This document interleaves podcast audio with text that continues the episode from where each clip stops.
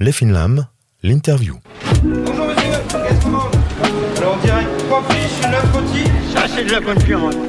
Salade of tomatoes. C'est une recette du pays. Mais voilà, je me pose une question, ma chère Bernard. Combien de temps de cuisson pour tout ça Mais dis donc, on n'est quand même pas venu pour beurrer des sandwichs.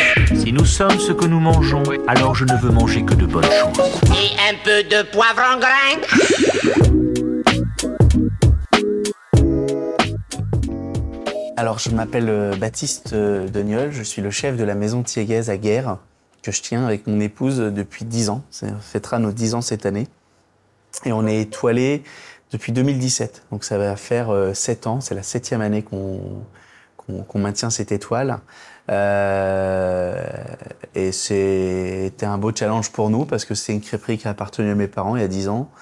Et petit à petit, la crêperie, on l'a transformée en un restaurant, en un bistrot, en un hôtel, euh, en conservant l'étoile. Et on a eu l'étoile.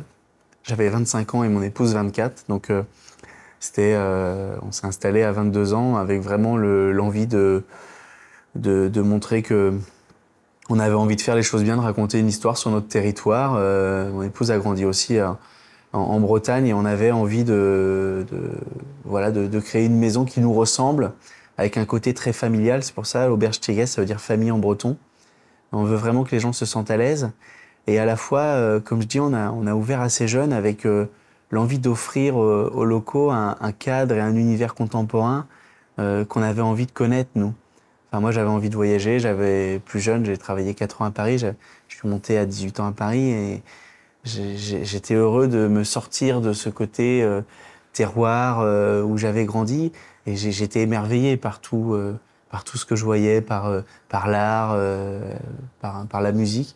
Et je me suis dit, tiens, je veux créer un lieu comme ça. Quoi. Je, veux, je veux des chambres rococo, je veux, euh, je veux créer une salle. Je voulais des belles nappes blanches parce que je voulais vraiment faire un beau restaurant de campagne, voilà, comme, comme ça se fait. Et, et c'est vrai qu'aujourd'hui, en vieillissant, au bout de 10 ans, aujourd'hui, on a une démarche de se dire aussi, euh, euh, dans tout ça, est-ce qu'on peut pas apporter aussi un univers et rapporter le local à travers l'expérience culinaire et à l'hôtel et au restaurant qu'on va pouvoir proposer. Et donc c'est vrai qu'avec le potager, en travaillant des produits dans un périmètre restreint euh, et en proposant une carte 100% Bretagne, parce que on j'achète aucun aucune viande, aucun poisson, enfin aucun rien qui dépasse la région Bretagne. Euh, hormis quelques produits secs, hein, euh, mais on essaye de faire attention comment ça vient. Euh, le chocolat, le, le café, le chose, euh, bah, c'est un commerce mondial, hein, mais ça peut venir euh, en grosse quantité, euh, en petite quantité. Je vois le chocolat, on travaille le chocolat à la maison Equa Cacao, pour citer l'exemple, on précommande les choses et ça arrive un an après. Euh, voilà, parce que c'est des chocolats qui sont produits sur place en fonction des commandes. Euh, la rémunération des, des, des ouvriers là-bas sont, sont faits à, à un SMIC beaucoup plus élevé que ce que le pays propose.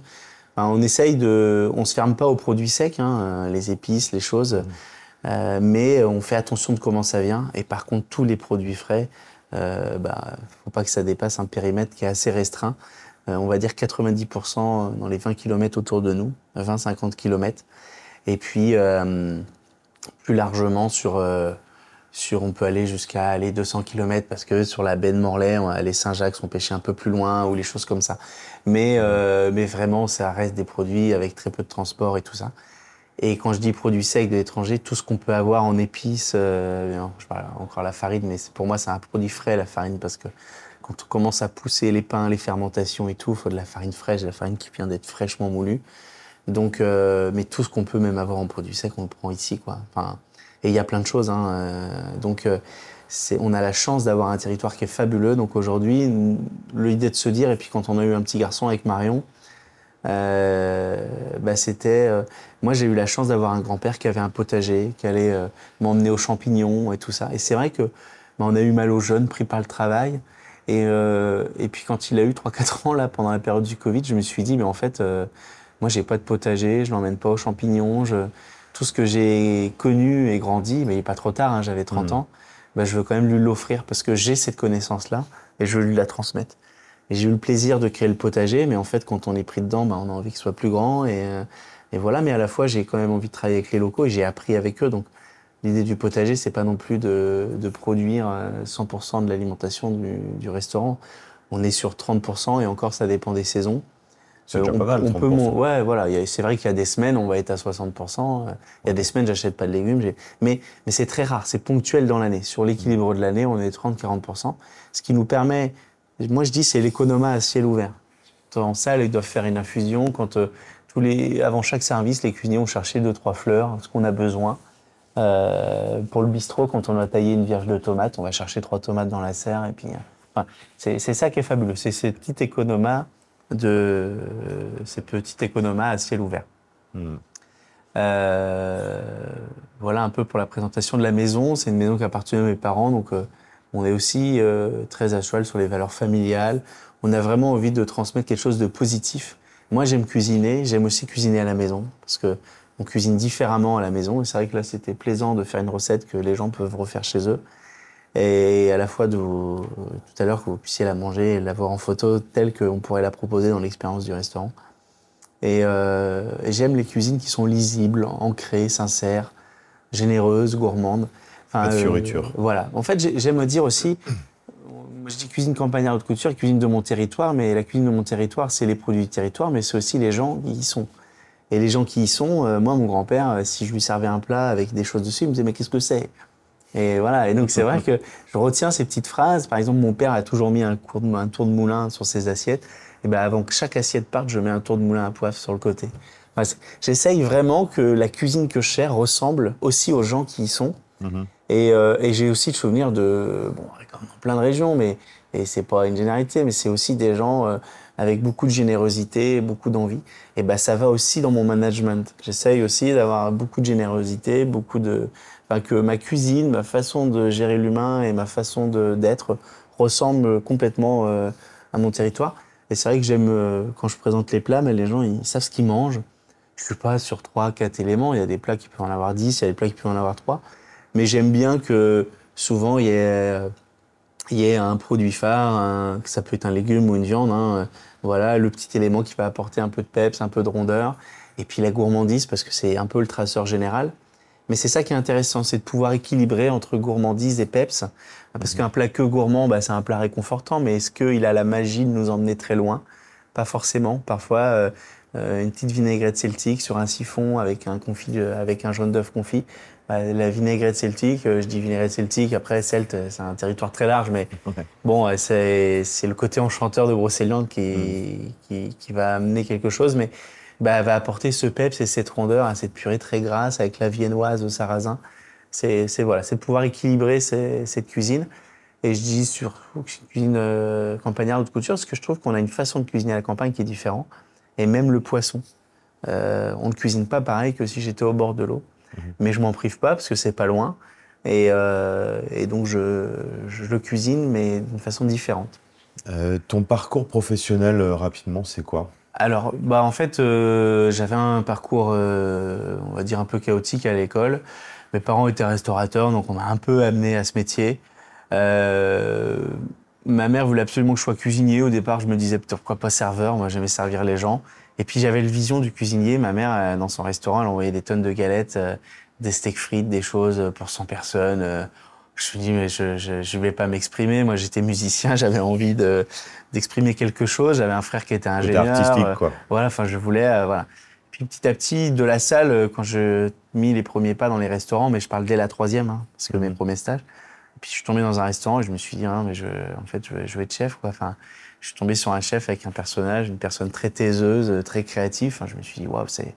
Et puis euh, je lui disais, il me dit, moi j'ai qu'un CAP, et puis il faisait le tour de salle, il y avait des médecins qui se levaient en lui disant, waouh, c'était fabuleux. Enfin, je me disais, putain, ils sont reconnus en plus par ce qu'ils font. Je me suis dit, je veux faire ça, quoi. Et puis après, bon, j'ai fait un BEP, un bac en apprentissage dans deux restaurants étoilés en Bretagne, avec Jean-Marie Baudic et Jérémy Calvez euh, au Bretagne à Questembert. Et euh, j'ai passé le meilleur apprenti de Bretagne aussi également que j'avais gagné.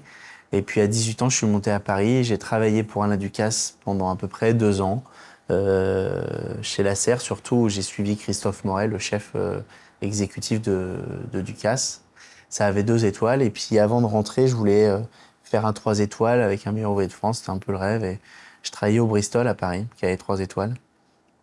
Et euh, au départ, je me prédestinais pas forcément à racheter, mais un jour, en discutant avec mes parents, euh, qui m'ont dit on cherche à vendre. Euh, ma mère avait une petite maladie à la hanche là, qui bon, qu'elle a toujours, hein, mais mais qui la fragilisait, on va dire, avec le temps et l'usait.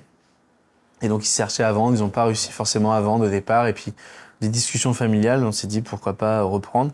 Mais moi, je savais que j'avais un parcours uniquement euh, gastronomique. Et même si au début on est revenu un peu traditionnel parce que économiquement ça n'a pas pris comme on voulait les premiers mois et, et euh, Bah, puis, tu voulais peut-être emmener Voilà. la clientèle existante avec toi déjà aussi. bah oui, un petit peu. Et Sans- puis, euh, c'est vrai qu'au départ, je suis arrivé, je me suis dit, je vais faire ce que j'aime. Euh, mais c'est vrai que bah, j'avais 22 ans, euh, j'étais toute seule avec une pâtissière. Enfin, ça n'a pas pris comme on voulait. Et puis, euh, et puis là, mes parents, moi, au départ, je voulais racheter, mais les banquiers n'ont pas soutenu. Donc, euh, euh, j'étais salarié. Ma mère, elle m'a dit, mais attends, là, on va, on va tout perdre. Là. Donc, euh, je suis revenu un peu traditionnel. Puis en 2015, euh, Marion, qui a une, euh, un master de droit, euh, hum, après un stage dans un commissariat de police, euh, après son master, elle m'a dit Oh, en fait ça me ressemble pas. J'ai- C'était déjà ma première extra, donc euh, parce que quand elle était étudiante, c'est comme ça qu'on s'est rencontrés. Et donc euh, premier jour d'ouverture, première extra, donc c'est voilà le, on va dire le coup de foudre. Et donc après ça la plaisait, elle venait tous les week-ends, les vacances scolaires, enfin donc elle connaissait le métier. Mais elle s'est formée dans deux trois restaurants étoilés. Et puis après, elle m'a rejoint ici en 2015, quand j'ai pu racheter le fonds de commerce à mes parents. Et c'est vrai que là, c'était déjà un élément euh, de dire, bah, on est chez nous, on a le fonds, on doit payer le loyer à mes parents, mais après, c'est notre problème ce qu'on fait dedans. Et là, on je me suis dit, bah, t'es avec moi, on, on repasse en gastro, quoi. Et ça a été assez vite parce que bah, de, entre 2015 et encore, elle a commencé mars 2015, donc on a eu l'étoile en 2017, mais début 2017, donc on va dire un, an ans, ouais.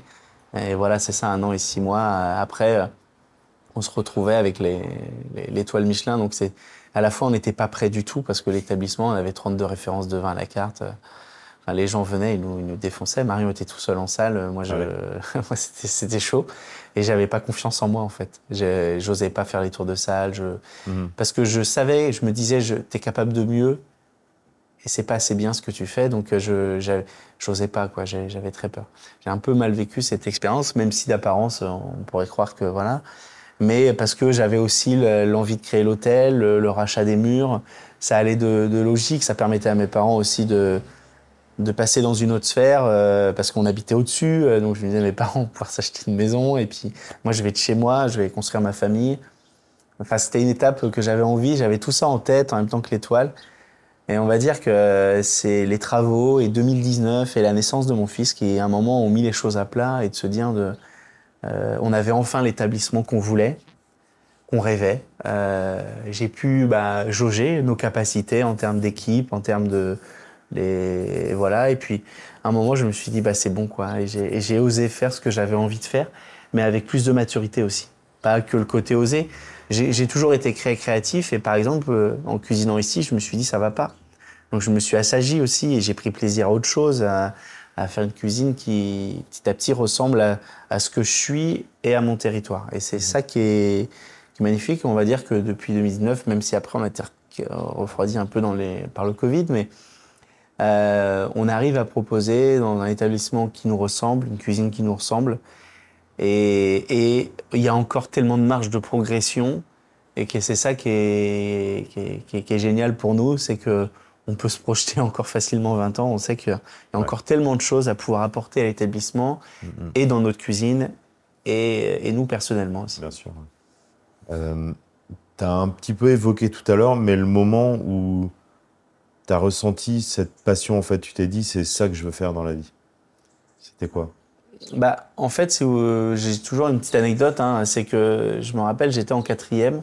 Je, j'étais en train de, je me faisais virer du collège et mon père, euh, qui était enseignant, a dit bah, tu- De toute façon, tu iras faire ta troisième dans le collège, euh, dans un autre collège ou le collège où je suis. Euh, il était prof de mécanique. euh, soit tu feras mécanique ou alors euh, il y a des troisièmes d'EP6. Regarde un peu, tu apprends un métier en faisant la troisième.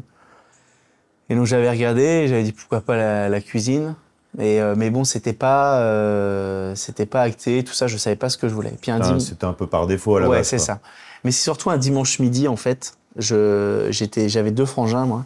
Je vais dans ma mère, elle me dit va chercher la vinaigrette dans la cuisine.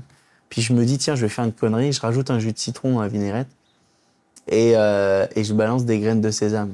Je me dis, ça va pas être bon, enfin, j'en sais rien. J'ai 14 ans, je me dis, je vais faire chier mes frangins. Moi, j'en mangeais pas de la vinaigrette. Sauf que tout le monde se sert. Et puis ils disent, putain, elle est super bonne la vinaigrette, la Castani. J'avais mis de la moutarde, je me suis dit, ça va leur arracher là. Et en fait, on met de la moutarde dans la vinaigrette. Un jus de citron, ça remplace le vinaigre. En fait, j'ai, je pensais les. Et puis en fait, là, euh, c'est parti à la discussion de ma mère dire. euh, Et ma mère était restauratrice, donc c'était son rêve. Elle a toujours... Mes parents partaient pas beaucoup en vacances euh, euh, à un moment de leur, de leur vie, même si euh, j'ai eu une enfance très choyée et on est beaucoup partis en vacances, mais à un moment, le restaurant a été plus compliqué, 2008, prend de la c'était ouais. la, c'était la crise, et puis euh, voilà, c'était un peu plus intense pour eux. Et c'est vrai que, par contre, euh, ils avaient le plaisir de la table. Et c'est vrai qu'ils s'étaient- ils se sont pris un peu de passion à faire euh, des chefs étoilés de temps en temps. euh. C'est vrai que quand ils revenaient, ma mère, elle avait les yeux émerveillés. Quoi. Donc ce jour-là, elle m'a dit Ah, mais je savais pas que tu aimais la cuisine, euh, que c'est un métier qui pourrait te plaire, euh, et c'est bon ce que tu as fait et tout. Là, je me suis retrouvé à lui dire Bah ouais, ouais, j'a- j'adore ça, je veux faire ça. C'est, c'est vraiment comme ça. Je me suis dit J'étais dyslexique. euh, j'ai, un grand frère qui est ingénieur, qui est qui réussissait dans le sport automobile. J'ai un petit frère qui est beau gosse, euh, enfin voilà, qui fait 1m86. Moi, j'étais un petit gros boutonneux qui était pas doué à l'école, quoi. Et là, ma mère, elle me dit un dimanche midi, euh, en plus, je suis né prématuré, dyslexique, mes parents me couvaient à mort. Et me, ma mère me dit, mais tiens, je suis, je, je je suis fier de toi et je suis content que tu aies trouvé ta voie. Maintenant, je lui dis, euh, ah bah ouais, ouais, carrément, tu. Donc, je m'étais pris au jeu. Et après, j'ai des parents, euh, enfin, après, il y a des choses qui paraissent logiques. J'ai des parents qui, travaillaient énormément, donc ça m'a jamais paru difficile de travailler. Euh, on descendait, gamin, des fois, donner un coup de main à la plonge. Donc, après, je peux dire qu'à un moment où tu sais ce que tu veux, ce que tu veux faire de plus tard, que tes parents te le rendent et te poussent, parce qu'à partir du moment où ton entourage est fier de toi, ça t'aide quand même à aller beaucoup plus loin. Euh, et donc, euh, j'avais tous les éléments, toutes les planètes alignées, euh, l'envie de travailler, l'envie de devenir quelqu'un. Et puis petit à petit, euh, quand ma mère, je lui disais, oh, j'étais pris au Bristol, euh, et mon grand frère lui disait, je suis pris, c'est Alstom en Angleterre, ingénieur. après, c'était aussi bien pour elle, quoi. C'était même mieux, en fait. Enfin, Mhm. Et donc, je me suis dit, bah, en fait, d'un métier comme ça, je, je peux aussi rendre fiers mes parents, ma famille. Et, euh, et puis voilà. Et puis, je sais que mon, grand-père est mort la- l'année où j'ai eu l'étoile, mais il a, il a connu l'étoile. Et euh, j'ai une anecdote très rigolote. Moi, j'ai, on est 16 petits-enfants du côté de grands-parents maternels. Mais même paternels, ça pourrait être. En fait, euh, le niveau le plus bas, c'est une licence. C'est un cousin qui a une licence euh, euh, d'anglais en plus. Enfin, il est enseignant. Enfin, je veux dire, c'est, le niveau le plus bas euh, qu'on a dans la famille. Et après, bah, c'est moi, quoi, qui a juste un bac professionnel. Et mon grand-père, un jour, il m'a dit, bah, j'ai 16 petits-enfants, j'ai un juge, j'ai, des médecins, j'ai, des- professeurs agrégés. Il n'y en a pas un qui m'a fait un article dans le journal. Mais donc, euh, je sais pas, je me suis dit, c'est, ça, c'est valorisant. Alors après, on grandit. Euh, un enfant, depuis, ça, je parle de ça, j'avais 25 ans. hein. Mhm. Euh, ça, c'est l'élément moteur qui, qui pousse à réussir. On peut pas l'enlever et je peux pas le renier. Ce serait, ce serait mentir. Après, aujourd'hui, à 32 ans, euh, je me rends compte un peu plus ce qu'est le bonheur. Euh, je me dis le travail. euh, est-ce que dans 20 ans, je veux d'une étoile? Est-ce que je veux ça? Ne- Je sais pas. Je ne vais pas être aussi euh, comme ça. qu'il y a- je- je- le bonheur est ailleurs. Parce que je suis marié, parce que j'ai des enfants, parce que je prends plaisir à cuisiner même des choses simples. Mais, mais, mais il y a cinq ans, c'était quand même le, le côté challenge de, de se dire je veux un restaurant gastronomique. Est-ce que euh, un jour je pourrais avoir une étoile Enfin, tous ces rêves, en fait, c'est ce qui t'aide à te lever le matin, à te pousser. Parce que l'étoile, c'était un rêve à la base. Tu as Ouais, c'était un rêve. Oui, alors c'était un rêve. euh, Je, je peux pas dire que tous les, je m'interdisais rien. Oui. En fait, euh, quand on travaille que dans des étoilés, on se rend compte que les chefs s'interdisent rien. hein. Moi, j'ai servi dans des restaurants étoilés. A un menu du midi, on a envie de faire un risotto coquillette avec des Saint-Jacques. euh, Enfin, je peux pas dire rien n'est interdit. On peut travailler la lentille, du riz, de- mais enfin tout est possible. Il faut juste que le produit soit bon. Euh, la coquillette, il faut qu'elle soit faite maison. Enfin, je sais pas, mais tout est possible, mais il faut pousser les choses et être ancré sur son territoire, faire les choses avec cœur. Il faut que le client vive quelque chose et qu'il ressente surtout des bons produits, des bons assaisonnements et des choses. Ça paraît basique, mais, mais, mais c'est, c'est, intense hein, parce que ça impose une régularité constante et quotidienne. Ouais. Euh, je prends euh, demain, mon fils il est malade, je me casse une jambe, je dois être là. Voilà, je, je devrais être là. Donc je- ça impose cette régularité-là. Mais c'est mais c'est aussi passionnant et je me, ça permet tellement de choses que bon, je j'ai pas forcément cette pression. Hein, euh, euh, voilà. Et puis au, fur et à mesure du temps, il y a une phrase de Gisawa qui dit on se crée une papillothèque. C'est une espèce de bibliothèque des goûts dans la ça, tête. ouais. Et en fait, c'est tellement vrai qu'avec le temps, créer des cartes et des choses, on nous pose des produits, et puis des fois, ça paraît logique, euh, voilà. Puis après, petit à petit, il y a aussi des gens qui nous entourent hein, dans la cuisine. J'ai un sous-chef qui travaille avec moi depuis 7 ans, un chef pâtissier depuis 5 ans, 6 ans bientôt, et 8 ans pour Maël bientôt. Donc, euh, une chef de réception qui est avec nous depuis 9 ans. Enfin, je veux dire, euh, mon épouse qui est là depuis le départ. Enfin, à un moment, euh, ces gens-là, euh, on crée ensemble, on avance ensemble. C'est c'est une évidence. Et on se connaît, on fait les choses pareilles. Et, et c'est ça qui est beau. C'est une Mmh. autre étape aussi. Et je suis content de la vivre. euh, Ça, c'est important. Euh, S'il y avait une phrase pour toi, vraiment une phrase, Mm. ou deux, Ouais. pour, euh, pour définir la cuisine avec un grand C, Ouais. ce serait quoi? Qu'est-ce que ça représente Bah, moi, c'est une phrase que j'ai écrite sur le- la, fa- la façade, mais c'est écrit La cuisine du cœur est toujours la meilleure. Parce que je trouve qu'en fait, on, on peut mettre du cérébral dans tout. hein. C'est comme un, c'est comme un livre. hein. Euh, Quand l'écrivain il veut faire un, je suis venu à la lecture un peu tard, mais c'est peut-être le mauvais truc. Mais quand l'écrivain il veut en mettre des tartines, mais qu'on comprend pas la moitié, voilà. Et, et les meilleurs livres, c'est quand on arrive à faire quelque chose qui émue et parle à tout le monde. La cuisine, c'est pareil, c'est quand on arrive à, faire une cuisine, même originale, mais qui peut plaire à tout le monde. Quand on arrive à faire aimer de la betterave, des écrevisses, euh, des endives, des, choses, plein de choses que les gens ne mangent pas beaucoup à la maison, mais qu'ils arrivent à se dire, ouais, c'est bon. Pour moi, c'est ça qui est grand, quoi. C'est prendre ce qu'il y a dans notre territoire autour de nous, des choses qu'on s'y attend pas, même si ça doit être ponctué parfois de plus noble.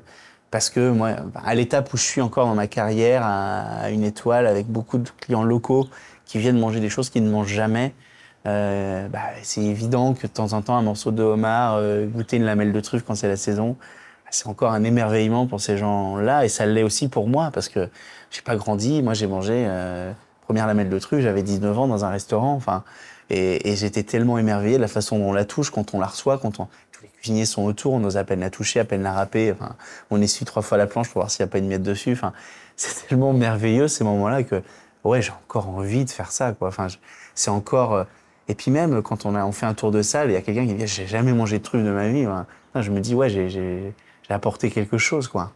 Et, euh, et voilà. Et c'est, moi, je dis c'est un voyage. Les menus s'appellent voyage parce que c'est deux heures et demie, euh, trois heures à table. Si on prend le grand menu un samedi soir, trois heures peut-être pas, mais enfin c'est, deux heures et demie déjà. Prends son temps. Voilà, on prend son temps. Euh, faut qu'il y ait un rythme hein. ici à campagne. Moi, j'enchaîne les plats, mais faut quand même que on sente qu'il y a un, c'est un moment passé.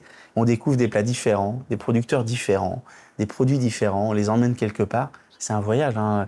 Moi, des fois, je- moi, j'adore manger. Je suis venu au métier plus parce que j'aime manger avant que j'aime cuisiner. Moi, je suis un boulimique du restaurant. Quand je pars en vacances, euh, c'est c'est en fonction des restaurants que j'ai envie de faire. Je dis quand on s'est marié, le lendemain, euh, après le, le retour, on a, on a pris la voiture et on est parti avec euh, euh, la caisse, hein, les- les- les- les- l'argent que les gens avaient mis. Et on a fait sept restaurants trois étoiles jusqu'à ce qu'on ait plus d'argent et on est rentré. D'accord. Et, euh, C'est original, ouais. c'est- bah. J'en avais jamais fait et c'était notre rêve. Mais on a mangé chez Bocuse, chez Bluecast. Chez... Et en fait, euh, c'est même pas cette notion de s'inspirer quoi que ce soit. hein. C'est, c'est déjà de découvrir qu'il y a des univers. En fait, on voit qu'ils ils ont réussi à créer un univers, donc on a envie de créer le nôtre. Autrement, c'est, ça qui est fabuleux. On Et... s'inspire toujours de quelqu'un. De toute Ah façon, bah, il n'y a pas de honte oui, à ça. oui, hein. Enfin, Non, non, il n'y a, pas de honte. Et c'est surtout, base, en fait, hein. on se rend compte qu'ils ont réussi à créer des univers. Et quand on rentre, on se dit qu'est-ce qu'on peut faire nous avec notre territoire? Et nous, à notre échelle. C'est, ça qui est le, le challenge. C'est, euh, pas tant, c'est pas tant les recettes, c'est les moments passés, moi, que je retiens dans les restaurants. Mais j'ai des moments, des fois, je. je non, quand en plus il y a l'hôtel au-dessus, bon, ça c'est parfois c'est sympa, mais on monte à l'hôtel, le lendemain matin, je repars. J'ai vécu deux heures et demie à table à échanger sur des plats, des saveurs. Des fois, c'est une semaine de vacances. euh, juste pour ce moment-là. Ouais, euh, j'ai envie de dire, c'est une semaine de vacances à l'île Maurice dans un, dans un 5 étoiles. Parce que Oui. si on va à l'île Maurice dans un 5 étoiles avec la piscine, la, pi- enfin, la piscine, le truc, euh, à un moment. euh, et puis des fois, les gens, quand ils prennent la voiture pour aller à l'aéroport de l'île Maurice, ils se disent Ah ouais, c'était ça l'île Maurice? C'est- pas si joli. Bah ouais, mais non, mais toi, t'étais dans l'hôtel 5 étoiles. Non, mais ce que je veux dire, c'est. euh, et, moi, j'aime bien voyager aussi. Et justement, qu'est-ce que l'île Maurice? Les productions de vanille, de plein de choses. Moi, j'ai pas été euh, plein de fois à l'île Maurice, mais, c'est l'exemple que je dis. Mais il y, a- plein de richesses intérieures. Et c'est pas, euh, c'est pas des photos Instagram, c'est des richesses, c'est des, territoires et c'est des choses. Et, c'est- et, et parfois, moi, je trouve qu'un un restaurant procure un voyage qui est, qui est enfin, pour, sur moi, en tout cas, c'est émouvant, quoi. Mm. Et, parfois, je dis ce que je dis à des gens, c'est un budget, hein, c'est 200 euros, mais, mais, euh, mais des vacances, c'est 1500. hein. donc, euh, parfois, si pendant deux mois, t'as t'as pas le- tu te dis, putain, j'ai envie de partir en vacances, c'est pas le bon moment, accordez-vous une pause. Un Accordez-vous petit une pause. pas forcément en étoilé, mais un ouais, bon resto mais hein, voilà. qui fait Exactement, quelque chose. en quoi. fonction des moyens qu'on peut, mais Mhm. s'accorder un resto à deux, sans les enfants, ou euh, voilà. mais il faut des moments, euh, il faut des moments, et je trouve respiration. que des fois, et si on peut procurer ça aux gens, c'est c'est un bonheur. Quel nom tu, donnes, euh, tu donnerais à ta recette là, qu'on va déguster? Alors, moi, je l'appellerais, euh, parce qu'il y a un côté voyage, mais tout est fait avec des éléments locaux. Moi, j'appellerais euh, cappuccino de cappuccino de potimarron. Euh, ou, mais on- au restaurant, on appelle ça le bouillon celtique, pour commencer. Euh, donc, c'est ces deux choses qui sont intéressantes. C'est l'esprit d'un cappuccino qui pourrait nous faire voyager quelque part. Parce que bon, le cappuccino, c'est italien. hein. Mais euh, c'est pas en plus retravaillé. C'est pas. euh, c'est juste qu'on amène ce côté boisson chaude au milieu d'un repas, euh, avec l'émulsion, des textures, des goûts différents. Et du petit marron, bon, on n'a pas fait le, le petit velouté avec les petits éclats de châtaigne. En fait, euh, on verra qu'on l'a amené vraiment sur autre chose. Donc euh, cappuccino de potimarron. de petit et marron. et bouillon celtique. Voilà. Et bouillon celtique. Il y a la purée aussi. Oui, oui, oui, bien sûr. Euh, et pour terminer, quel vin tu suggérerais de servir avec ça?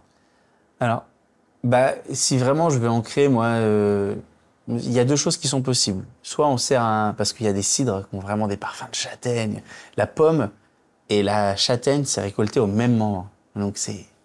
Là, clairement, on, peut rester dans le local avec un joli cidre. Je vais parler de la ferme Praden à Rennes, très abordable, un cidre superbe. Euh, c'est enfin, c'est- magnifique ce qu'ils font. Euh, Ouais, Parce que je te mais il y a- un vin, mais effectivement, oui, mais il y a aussi le voilà, mais il y a aussi le style de la distillerie du Gorvélo à- à- aussi dans, dans le golfe du Morbihan qui est magnifique. Euh, Enfin, voilà, c'est deux, deux sites comme ça coup de cœur que j'ai. Mais euh, mais autrement euh, autrement il y a aussi des, des vins euh, des fois qui ont des notes de sous-bois. Euh, moi je parle beaucoup de la Bourgogne parce que c'est un petit peu de bois, mais c'est aussi le, la région. On fait aussi de la un peu de truffe de Bourgogne, le caillou de Bourgogne qui est vraiment cette saison en plus, ce côté un peu champignon, châtaigne. Donc un, un joli Bourgogne euh, avec, euh, avec des belles notes, ça peut aussi être super. Blanc, rouge Euh, blanc, moi j'irais, mais euh, j'irais peut-être sur un sur un reuilly, sur euh, voilà, sur des appellations un peu un peu moins, euh, mais vraiment des choses et des typicités très intéressantes. Voilà, mais euh, voilà. Mais autrement, un muscadet aussi en local, euh, ça peut être aussi très bien. C'est ce qu'on a en vin le plus proche. Mais vraiment là, le petit cidre, moi j'ai envie de dire, allez, on y va là-dessus. Super. Bah, merci à toi. Ok, bon. Merci à toutes et à tous d'avoir suivi cet épisode spécial interview des Finlam et au chef pour sa participation. Vous pouvez bien entendu écouter l'épisode complet avec la réalisation de la recette sur toutes les plateformes d'écoute. Les Finlam est un podcast imaginé, réalisé et écrit par Benjamin Lachenal en collaboration avec Alvéole Label. N'hésitez pas à me donner votre avis ou vos suggestions d'invités en me contactant sur Instagram lesfinlam-du-bas podcast. Si vous avez aimé cet épisode, n'hésitez pas à lui mettre des étoiles. On se donne rendez-vous dans 15 jours pour la prochaine interview complète. Et d'ici là, cuisinez, émincez, dégustez, amusez-vous en cuisine. À bientôt.